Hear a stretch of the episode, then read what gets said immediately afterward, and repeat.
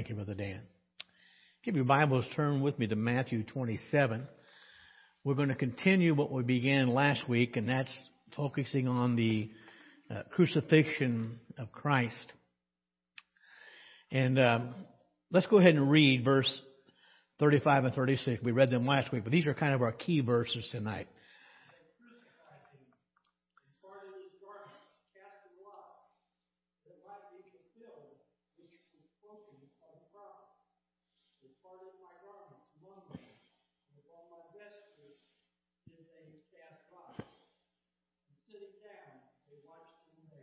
Okay, thank you, Dan.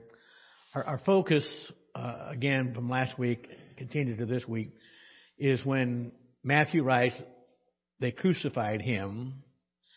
And then in verse 36, Matthew tells us they, sitting down, they watched him there. Now we're going to again do some review, but I'll remind you I don't have the verse in our notes tonight. But in Acts chapter 2, Peter preaches his first sermon uh, there on the day of Pentecost. And he reminds the Jews and the Gentiles as well. They are not guiltless of what they did when crucifying the Savior. But he also told them it was by the predetermined counsel of God. What does that mean? Before it happened. Exactly right. So my question being, what was going to stop it from happening? Nothing. God sent His Son into the world to die for our sins. But woe to them who brought it about. They were not guiltless. And so we talked about this last week when uh, Matthew tells us they crucified him, they sat down, they watched him there. We found out from John's Gospel in John 19 and also in Matthew 27 later on in this same chapter, uh, those that watched him there in the context were the Roman soldiers. Now again, why were the soldiers there? What was their purpose that day? They were doing the crucifixion, exactly right. And I'm about 99.9% sure that they were probably specially trained for this. They were, for lack of a better word, this is not an official name, but certainly the crucifixion crew. That was their job. In fact, we know that later on, uh, when Joseph of Arimathea came to beg the body of Jesus, uh, Pilate was concerned whether or not he was dead or not. And so he calls the Roman centurion because that was her job uh, to you know, make sure the crucifixion be carried out. Uh, so uh, that was their job. So when Matthew talks about those sitting there, he's focusing. Now there were others there as well, but these Roman soldiers, these centurions, were there uh, to the centurion and his, and his band of soldiers were there to watch the procedure being carried out. So they were authorized uh, by uh, the Roman government and they were authorized to carry out the death sentence that Pilate had passed on. And so it was in their hands, these Roman soldiers, that our Savior was delivered. And so keep in mind, uh, first of all, think about this. For the Roman soldier, what kind of duty was this? For them. You think it was the first one they ever did? No. So, for lack of a better word, it would be routine. They'd done it before. They were trained for this. That was their responsibility. So with no concern at all, complete injustice, they carry out that task. But we also know in the light of the whole story, and of course the Jewish people were involved, the leaders, if you will, the soldiers were involved. They mocked him, crowned him as a mock king, if you will, mocking him as a king, giving him a robe of scarlet, the crown of thorns. And of course they called him the king of the Jews. Do you think they really thought that he was?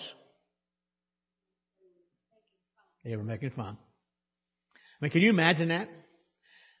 You're the king of the Jews. Mean, you're bleeding. You're you've been beaten. You can hardly stand up, and you're the king of the Jews. We looked at three things last week to begin our lesson. First of all was the circumstances. And uh, we do know, and from Matthew's Gospel, chapter 26, uh, we know without a doubt that this was the scheme of the Jewish religious leaders. What did, what did they want to do with Jesus? Get rid of him. Didn't care how. Of course, they wanted him dead, and we know that. Uh, they didn't matter, you know, how unjust it was, but they they they wanted him crucified. But sad thing is, at the beginning of the week, most of the crowd cried out, Hosanna, save us. But now, would that same crowd cry out? Crucify him. So the leaders, Jewish leaders began it, but according to Mark 15, verse 13, the common people joined in and they cried out, crucify him. You know the story. Uh, it was a common thing to release a prisoner every year at that time. And Pilate hoped to wash his hands of crucifying Jesus. And so he offers them a man named Barabbas. And they, he, in fact, he was sure they would let Barabbas go because he was a known uh, insurrectionist. Uh, murder had happened during one insurrection. He was part of that, and he was condemned to die. And so Pilate was sure. And he said, which one do you want? Do you want Barabbas crucified or do you want Jesus crucified? What did they say? Hmm? Now, wait a minute. They didn't want him crucified. They wanted Jesus crucified. Yeah. Who do you want me to release? That's Barabbas. Well, what about Jesus? What should I do with him? Crucify him. So that's the circumstances. We talked about the scene, and we're not going to go into the same detail we, we did last week. Uh, but remember, this is uh, uh, the crucifixion of the Lamb of God, and the writer of Hebrews compares it to the Day of Atonement, uh, when the priest was sacrificed uh, for the sins of the nation for that year. And unlike other sacrifices, they didn't eat that meat. They took that meat, the body of the sacrifice, outside the camp, and they burned it outside the camp. So it was this crucifixion took place outside the city limits of Jerusalem. And of course that was to fulfill the word of God. Now the actual place was called Golgotha. What did that mean? Anybody remember? Place of the skull, because evidently it kind of had a formation in the rocks there that looked like a skull. Uh, Luke talk, talk, uses the uh, Greek name. He said they come to a place in Luke 23:33, which is called Calvary. And of course, that is where they crucified him. So we see the circumstances, uh, the Jewish leaders, but also joined by most, many of the common people. Uh, we see this, the, uh, the scene that's outside of Jerusalem and the time. And this is interesting because, uh, it just so happened, now I, I say it just so happened, we know it more, God ordained it, but it happened during Passover. Now, what did Passover represent? Anybody remember? from Egypt. And they had to sacrifice a Passover lamb. And could, could it be any lamb? What kind of lamb did it have to be? A perfect lamb, okay? And so Christ was crucified on the 14th day of Nisan, about our April, and again during the time of Passover. Now, if you remember from studying the New Testament, uh, even though the Jewish leaders were looking for a way to kill him or arrest him, they didn't want to do it during Passover. Because there were so many Jews in town, and Jesus had, you know, even though many rejected him, they had a lot of followers as well. And they didn't want to uh, incur the wrath of the people, so they said, let's crucify, let's get rid of him, but let's not do it now. That's what they said. But what did God say? Now's the time. Exactly right. Now is the time. So the time is important. It, it was Passover. And by the way, uh, tradition tells us that at a certain time on that day of Passover, uh, the uh, one of the priests would go to the highest part of the temple, and he would blow the trumpet, signifying the Passover lamb had been slain. the Passover lamb had been slain. So then we looked at for a little while of what those soldiers saw. Now remember, uh, they sat down and they watched him there. First of all, they were looking at the most amazing event in history. Do you think they recognized that at first? No, just another crucifixion. Why was it the most amazing event in history? Yeah. All of history points toward that. All of history. Second of all, they saw how perfect the crucified one was. Now remember, Peter reminds us as they walked by, they reviled him, but Peter said he reviled not again. and it literally means they threw words at him. They hurled words. But Peter says he didn't throw them back. He did not curse them. He did not revile them. In fact, instead of reviling them, what did he do for them? He prayed for them. Father, forgive them, for they know not what they do. Wow. I got to tell you, folks, I'm not sure I could have prayed that prayer that day. But Jesus did. Do you think he meant what he said? Sure he did. That's exactly what he meant. So they also saw a very mysterious phenomenon. The Bible says they sat down there to watch him. But all of a sudden, at noon, what happened? It became dark. now, I get the impression it was not just a natural darkness, but we know it wasn't. Because it was so dark, I, I doubt they could see hardly anything. In fact, somebody read Matthew 27, 45, please. Anybody got that? Matthew 27, 45. Do I have it in your notes? Oh, sorry about that. It says, but from the sixth hour, that's noon, uh, there was darkness until the ninth hour, about three o'clock. But also, uh, during that day, the, the Bible says that veil to the temple was torn from top to bottom. The Bible says there were graves opened, and many of those saints who had died came up out of the, that grave. I, I, I would ask the question to those soldiers, did those things happen at any other crucifixion they had done? No. They'd never seen that before. So, this is no ordinary criminal, no ordinary sufferer. He was in fact the creator of heaven and earth, and heaven and earth reacted to his death. The fourth thing, this is interesting. What they saw and heard brought about conviction and their conversion. Now think about that.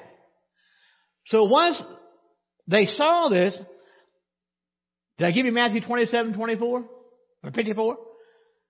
But the Bible, the Bible says this, when the centurion and they that were with him, when they saw, as they watched Jesus, the earthquake, and the things that happened that day, the Bible says they greatly feared, they were afraid. Did they have a reason to be? Yeah, they do it. And they ended up saying, truly, this is the Son of God. They had never witnessed anything like it before. And without a doubt, of the many miracles at Calvary, to me this is a miracle of grace. The miracle of amazing grace. Now remember, Jesus prayed, Father forgive them for they don't know what they're doing. And God softened their heart. And I believe we can expect to see those soldiers meet them in heaven. I'm convinced it's the answer to the prayer that Christ prayed on Calvary. Father, forgive them. So that's what they saw. But how many know that's, that's important? But the question is, what do we see? What do we see there at Calvary? First of all, we see the unveiling character of man. Somebody read Ephesians 5:13.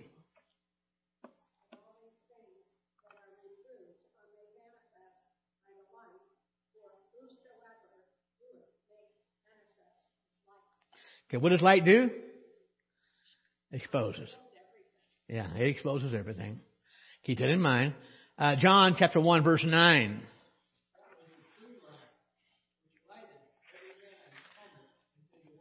Okay, of course, John is talking about Jesus Christ being the true light. Jeremiah chapter 17 verse 9 says something about our heart. What's it say? Jeremiah 17 9.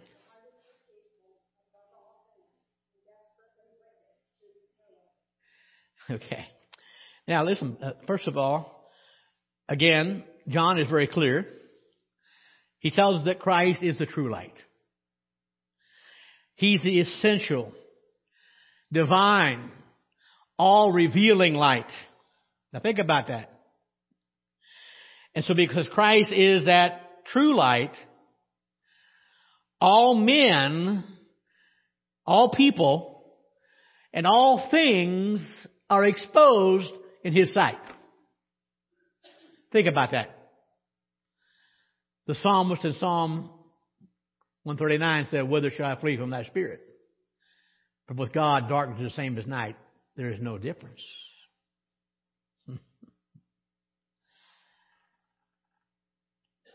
and the worst thing talked about in Scripture about the fallen human nature were exemplified in the days of the Lord Jesus Christ. Through Jeremiah, God tells us that our heart is desperately wicked.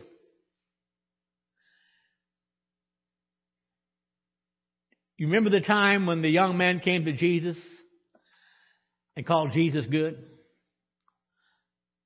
Jesus said, Why do you call me good? There's none good but one. Now Christ wasn't denying that he was good, but he realized that young man had no idea who he was talking to. And so the question is, other than Jesus, who is good? No one. No one. Jeremiah, God said to Jeremiah, our heart is desperately wicked. And we saw that demonstrated very clearly the way the world treated the very Son of God. Let's take some verses. Matthew 8, verse 20.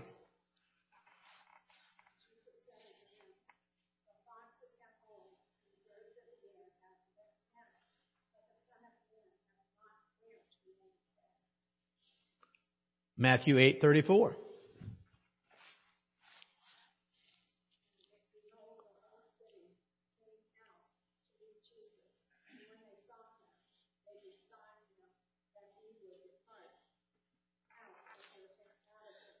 Amen. Now, this is only a couple of examples.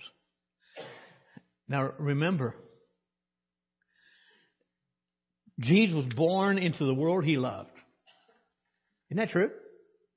He was born into the world that he loved. What a God. What a Savior. And yet, the people he came to save were determined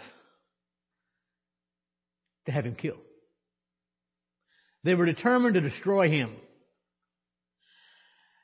And would you agree that he constantly went about doing good? Can you think of one bad or wrong thing he ever did? No, there's none. I mean, look how many times you read in the scriptures he saw the crowd was moved with compassion. So he goes about doing good. He relieved many who were distressed. I'm reading through the Gospels right now, my daily Bible reading, and in several different occasions, the whole multitude would come, and they simply wanted healed. And on several occasions, the gospel writers tell us he healed every one of them. It wasn't a show like we see today. It wasn't nothing fake about it. But why did he heal them? He had compassion. He ministered to their souls. He ministered to their bodies, even of needy people. He was concerned about those. And yet,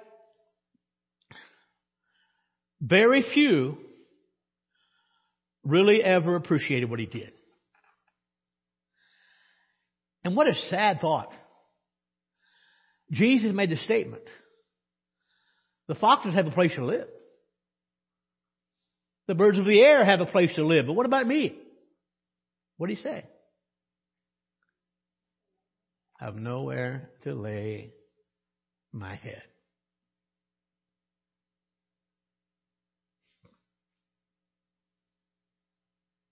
John 15, look at verse 25.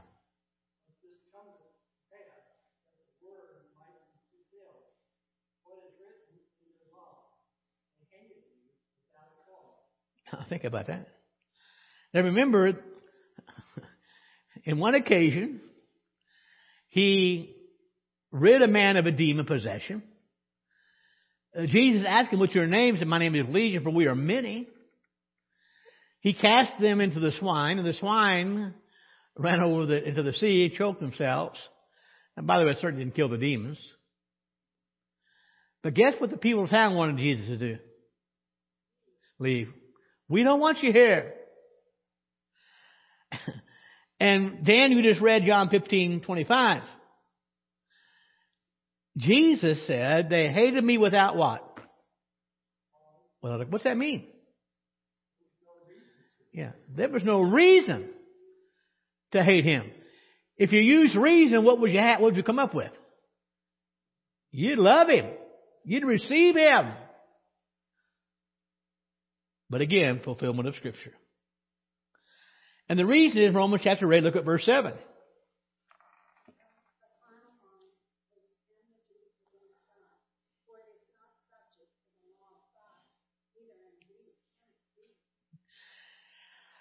What does what does a carnal mind mean, basically? Anybody have any idea? I don't need no deep.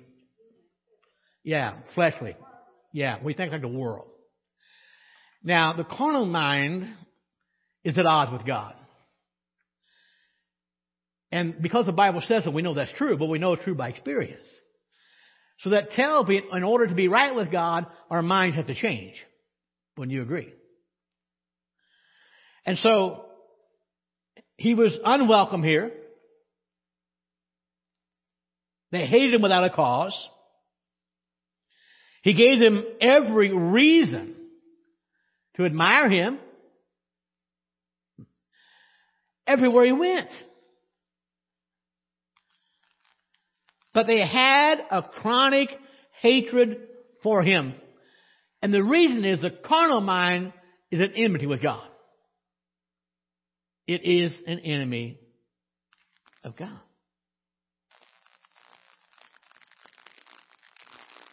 And even today, multitudes go through the form, a ritual, if you will, of paying homage to God.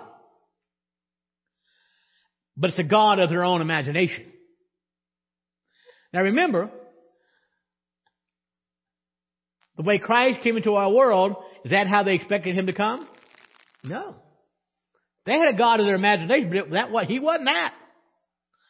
And people today have a form of paying homage to a God, but one of their own imagination. And understand, those kind of people hate the living God. Did they hate him? Oh, with a passion. And if it were possible, if they had their way about it, they would rid the universe of him. 1 Timothy chapter 3 verse 16.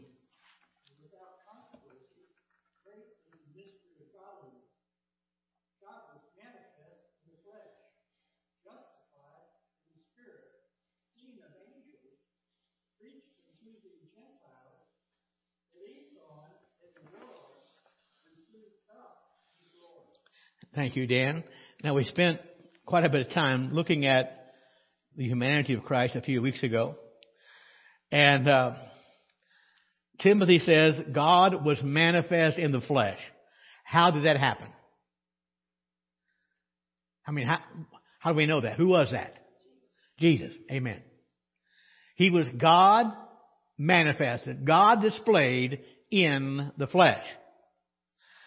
And so they hate the living God and they wanted everything to do to get rid of him. And that is very evident from how they treated Christ because even Paul reminds us he was God manifest in the flesh. Let's get rid of him. So they hated him. They hounded him to death. And the only thing that would satisfy them would be what? His death. Not until he's crucified.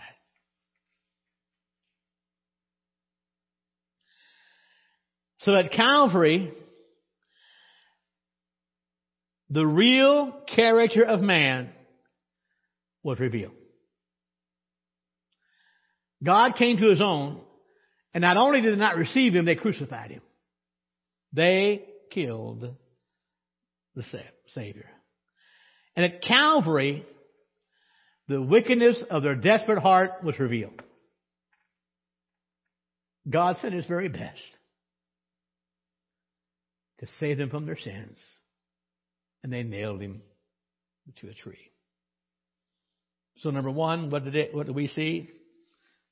The character of humanity. And by the way, I think you'll agree, I don't like what I see there. I don't like it a bit.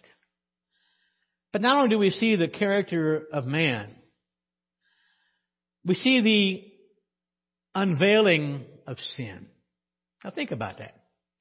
Jeremiah chapter 4 verse 4.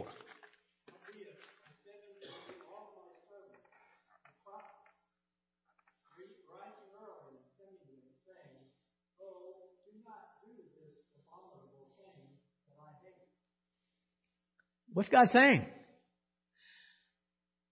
I've sent prophets. And I begged you what? Don't do it. What is it, an abominable thing that God hates?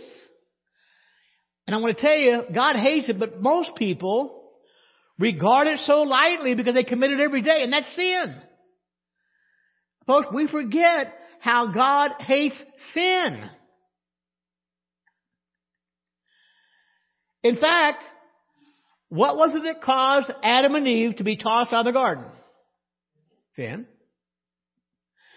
What caused the woe of the world? Sin. Man. And we understand sin is an awful monster. And we certainly hate hearing about that thing it's called sin. But oh, how we're ready to make an excuse for it. Sin. Now, by the way, what does Satan try to do with sin? Huh? He encourages it. So does he make it look bad? No, he glamorizes it. If you only tried this. Just give it a try. Take one bite, right?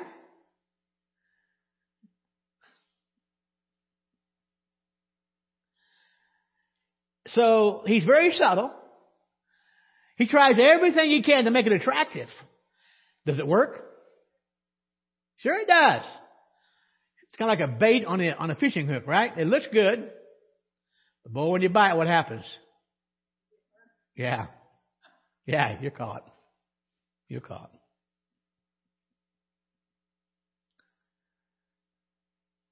And one of the, one of the so many things about the incarnation when God became flesh through Christ.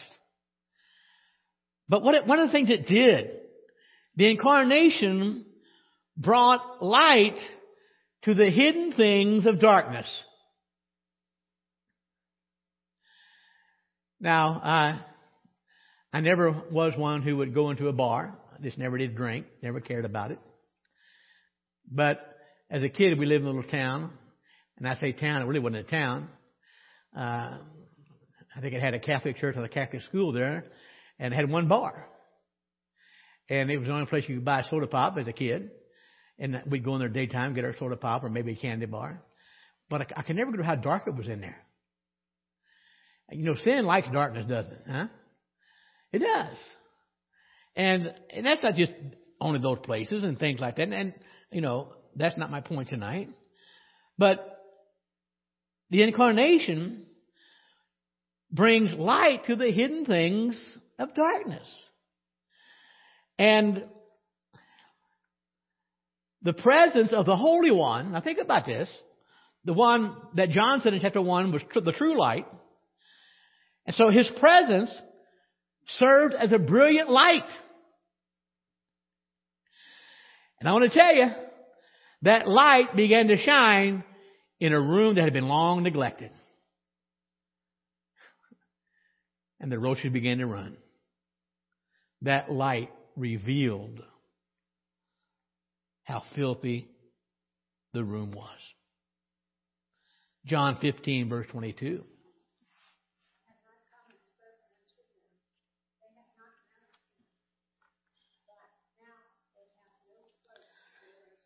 Thank you, Phyllis. Now, here in John 15, verse 22, Jesus is speaking comparatively. Now, how long has sin existed? Yeah, since Adam and Eve. And as evil as man has been throughout history since that time, the coming of God to earth, and hear me well, it brought sin to a climax. Think about that. It brought sin to a climax. And as bad as sin was since Adam and Eve, all that sin was really a trifling thing when you compare it to the horrible wickedness they did when love became flesh, when God tabernacled among us. The love of God. And so we see how they treated the very Son of God. The one who came to save us from our sins. And we see what they did and how they treated him, and we see sin in its true colors. The disguise is gone.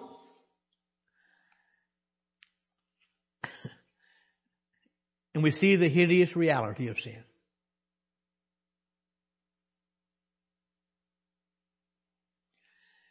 Because sin at its core is nothing less than rebellion against God.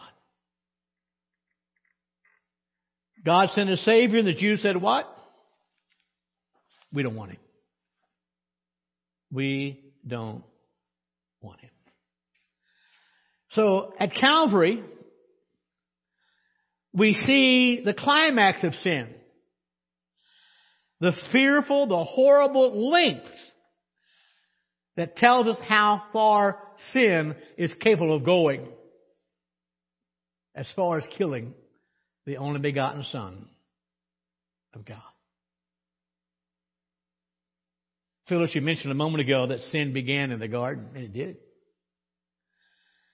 And so what germinated in Eden culminated at Calvary. It came to a climax.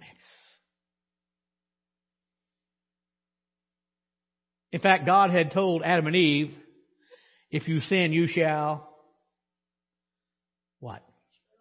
Surely die. So the first sin brought about spiritual suicide. The second sin that we read about is when Cain murdered his brother Abel, and that was fratricide. What brought that? Sin. But when we come to Calvary, it resulted in deicide. The Lord of glory was killed. The Lord of glory was killed. Now, by the way, I understand God allowed it. and Dan, you were right. It was predetermined by God. But does that relieve men of our guilt? No. But it does show how far we're willing to go when we allow sin to control our lives. But also, when I look at Calvary,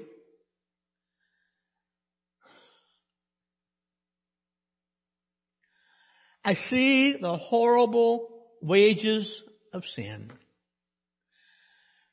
Because even on Calvary, well, by the way, did Jesus just swoon or did he die? He died.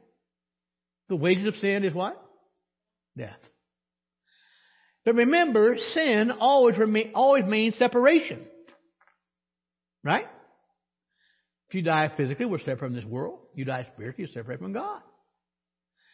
And of course, when the Bible says the wages of sin is death, he's talking primarily about spiritual death, okay? But physical death's included. And so, there on Calvary, we see death and separation from God. In fact, how bad, what, what did Jesus feel like on Calvary? About his relationship to God. Like I'm separate from God. Now I know historical, I'm sorry, theologians debate that. Was he, was he, did God really forsake him? No, not the issue here. Regardless, how did he feel? He felt like it. And so we see death and we see separation from God. And Christ was hanging there. And he was there as our sin bearer. Now think about that. How many sins of his own was he taking on? Why? Right. He was perfect. He didn't have his own, but he was bearing our sin, and his punishment was the punishment that I should have had. Yeah. We re- he received the punishment due to us. So what do we see at Calvary? We see number one, the character of man, the character of sin, but oh, we see the character of God. Oh, what a truth. David said, the heavens declare the glory of God.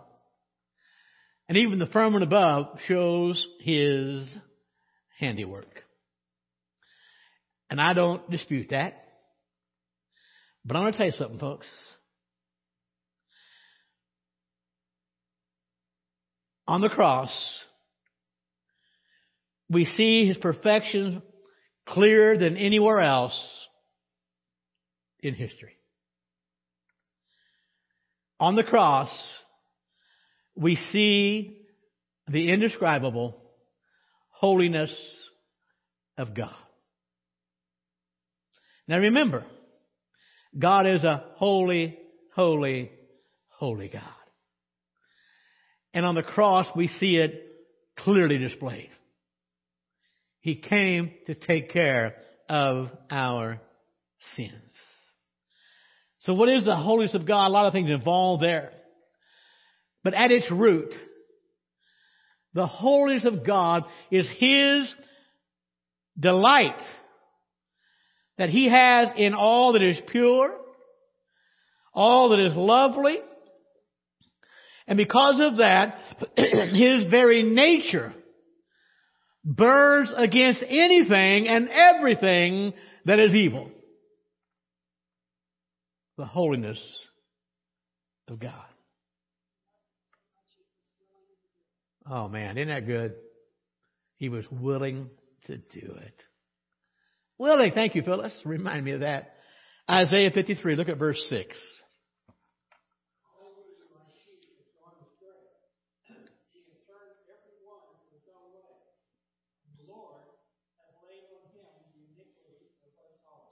Dan, that first word in verse 6, you just read it. What is that first word? All. What does it mean, Dan? Everyone. Who's that include? Everyone. Me, you, anyone who's ever lived. now remember, we're the ones that went astray. We're the ones who had gone our own way. And God laid on Christ the sin of us all. Every one of us was laid upon Him.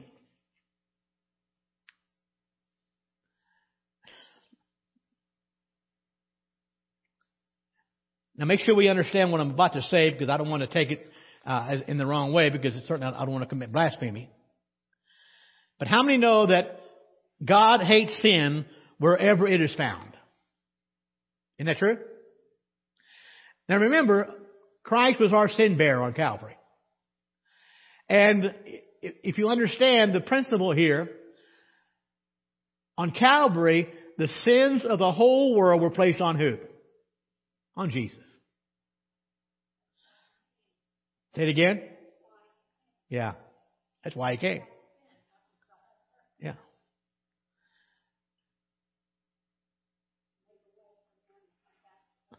exactly. And here's the key, folks.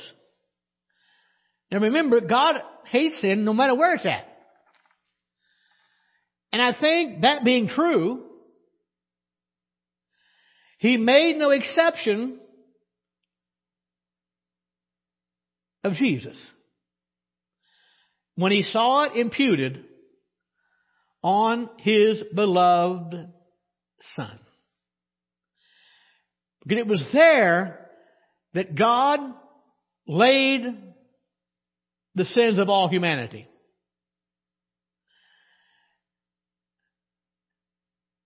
Now, do you think God loved that sin? He hated it. And so, he dealt with Christ accordingly. And he poured out the wrath I deserved. And guess who he poured it out on? Jesus. Because God hates sin. Habakkuk 1.13.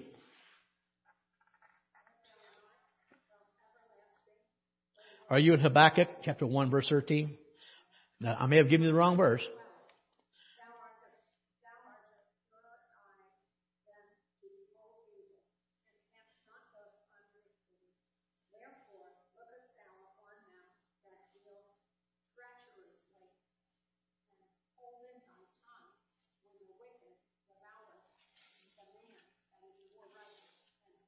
Okay, thank you, Phyllis. Let me put this in context, because uh, I don't like pulling verses out of context uh, God is telling Habakkuk, after Habakkuk had kind of, I don't know, called God to the carpet, I guess. And just kind of paraphrasing, uh, Habakkuk said, Lord, look at these people. They're sinning. What are you going to do about it? And I'm paraphrasing. God says, Habakkuk, if I told you, you wouldn't believe it. He says, I'm going to bring the Babylonians in. And the Babylonians are going to come and punish my people, and take them into captivity course, Habakkuk was stunned. And his question was to God, said, look, I know that you are so pure, your eyes cannot behold sin. So Habakkuk, in the context, was saying, why would you allow these more sinful people to come and punish us? Well, that's, that's the context. But when the Bible says that God is too pure to look at sin, what does that mean? He can't tolerate it. No matter where it's at, right? Whether it's Habakkuk's day, our day, or even on Calvary. And so God is a purer eyes than to behold evil. And He cannot look on iniquity. So it became dark that day at noon. Now, whether or not it actually happened or literally or not, many believe he turned his back on the sin bearer. Go to Psalm 22, look at verse 1. Look at the question.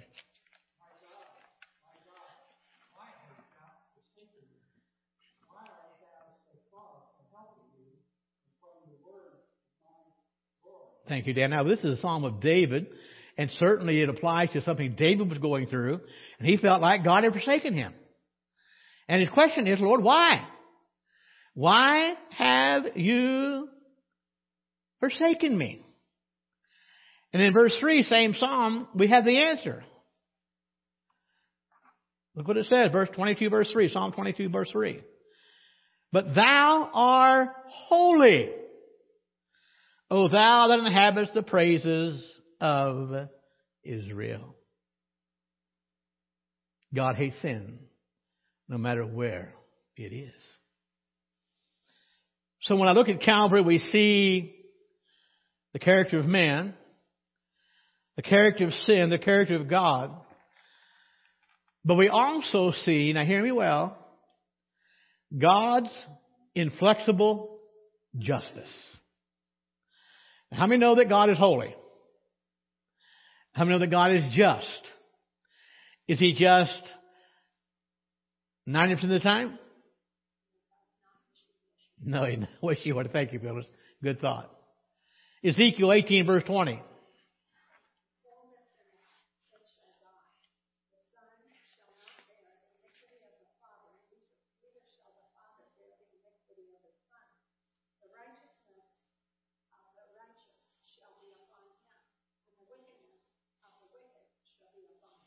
Okay, thank you, Phyllis. The soul that sins shall what? Shall die. Exodus 34 verse 7.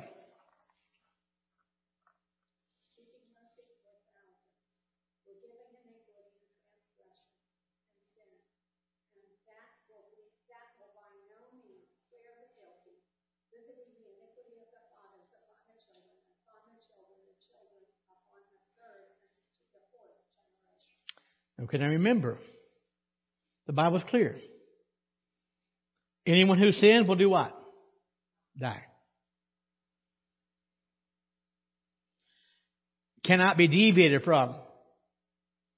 The Bible says that God will never, by any means, clear the guilty.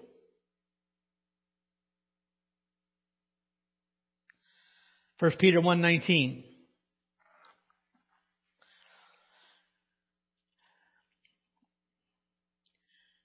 Peter says this, but with the precious blood of Jesus Christ, as a lamb without blemish and without spot.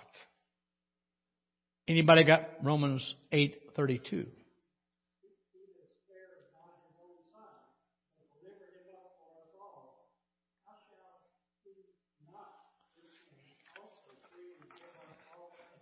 Thank you, Dan. Now, I want to try to make sure I'm making myself clear here. And I know you know the answer, but again, did Jesus ever sin? No. But we do know this. Jesus Christ, the one who knew no sin, became what? Sin. That we might become the righteousness of God in Him. So Christ became sin. Now hear me. And those who sin must do what? Die. God's justice is not wishy-washy. and so he didn't make an exception of the one who the Bible says was a lamb without blemish or spot. Jesus died. Not because he sinned, but sin was on, he became sin for you and I. And again, he was sinless by nature, sinless in actions, but because our sins was laid upon him,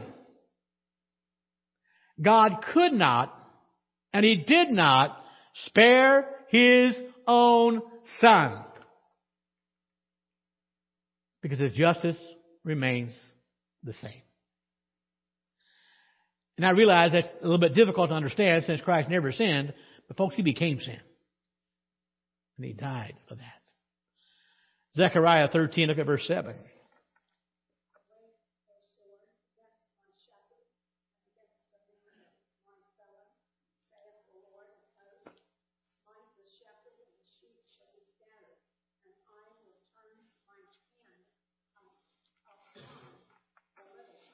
Thank you, Phyllis. Now remember, who gave the command to the sword to rise? God did. And he says to the sword,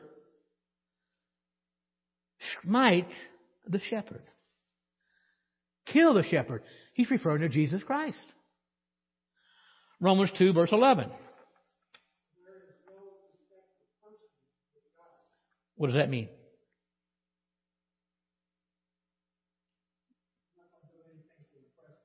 We're not. And not only that, God treats everybody the same. Everybody. Isaiah 42, look at verse 1.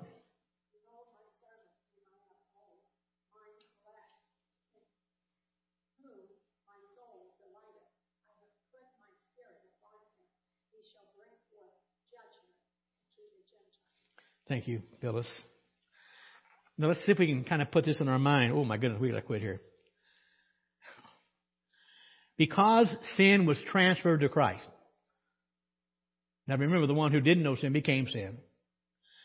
But because sin was transferred to him, he had to face punishment.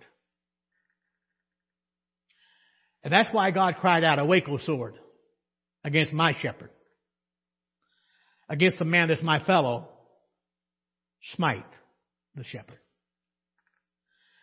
God would not back off one dot, one iota, one comma. One, what do you want to put on there? From his righteousness. And he would never allow anyone to dishonor his justice. Now remember, he is the excellent judge. He doesn't show respect to anyone. And he demonstrated on Calvary when he refused to exempt his son from the punishment of our sins. How many know that on Calvary, Jesus occupied the place of the guilty? God is a great God. We've got a couple more things to talk about next week. But aren't you glad for Calvary tonight? God is so good. Let's take a few moments tonight and go to the Lord in prayer. As always, we do want to remember all those on our prayer list. Uh, we want to pray that God would just speak to their hearts and God would bring healing to their body. I pray especially for those who have lost loved ones recently. Pray that God would encourage them. Uh, far as I know, it's been kind of quiet on the prayer chain this week, but I, are there any special requests out there that we, need to share tonight? Anyone at all? Yes, Ruby?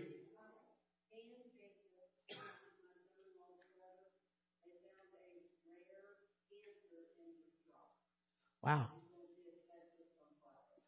Let's pray for that. That, that you know, God knows the need there. Yes, Rick.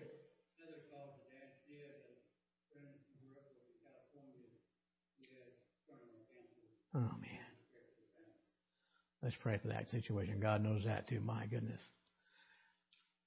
Want to be a great day when we don't hear no more about cancer or tests or something. Yes, Paul. I'm not sure what's wrong with him. You know, Vern Brown. Yes. Vern was taken to the hospital today and they're going to keep him for a day or two, but I'm not sure.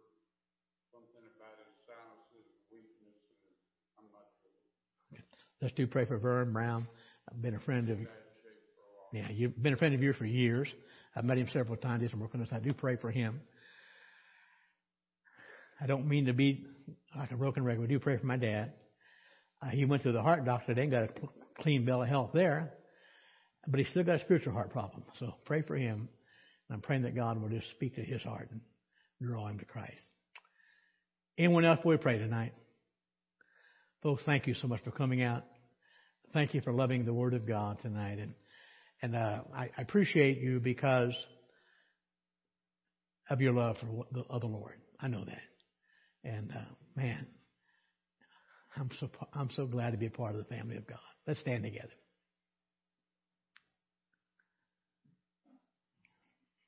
Charlie Glover, would you pray for us, please?